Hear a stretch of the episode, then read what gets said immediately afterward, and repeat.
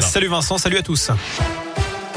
Et à la une de l'actu, cet échange entre Emmanuel Macron et Vladimir Poutine. Ce lundi, un appel d'une heure et demie durant lequel le président français a demandé à son homologue russe l'arrêt des frappes contre les civils ukrainiens, mais aussi la sécurisation des axes routiers en Ukraine.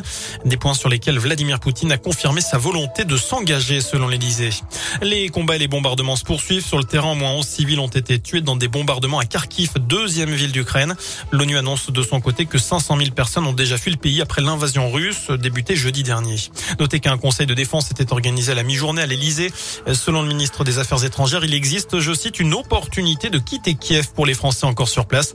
Jean-Yves Le Drian précise que la France ne pourra pas leur apporter d'assistance sur la route ni garantir la totale sécurité sur le trajet. Et puis on vient de l'apprendre en foot, la FIFA et l'UEFA suspendent la sélection nationale russe des prochaines compétitions internationales, dont le mondial. Les Russes devaient disputer un match de barrage le 24 mars contre la Pologne.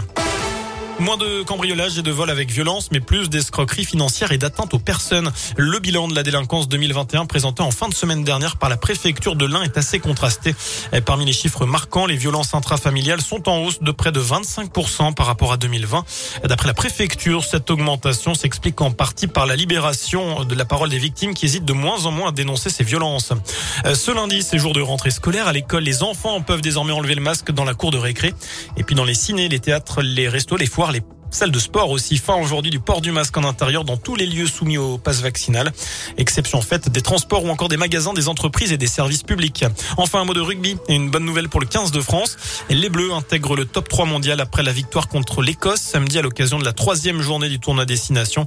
Ils doublent l'Angleterre et sont désormais derrière la Nouvelle-Zélande, mais également l'Afrique du Sud. Voilà pour l'essentiel de l'actu. Le prochain point avec l'info, ce sera dans une demi-heure. D'ici là, je vous laisse en compagnie de Nico et de Vincent.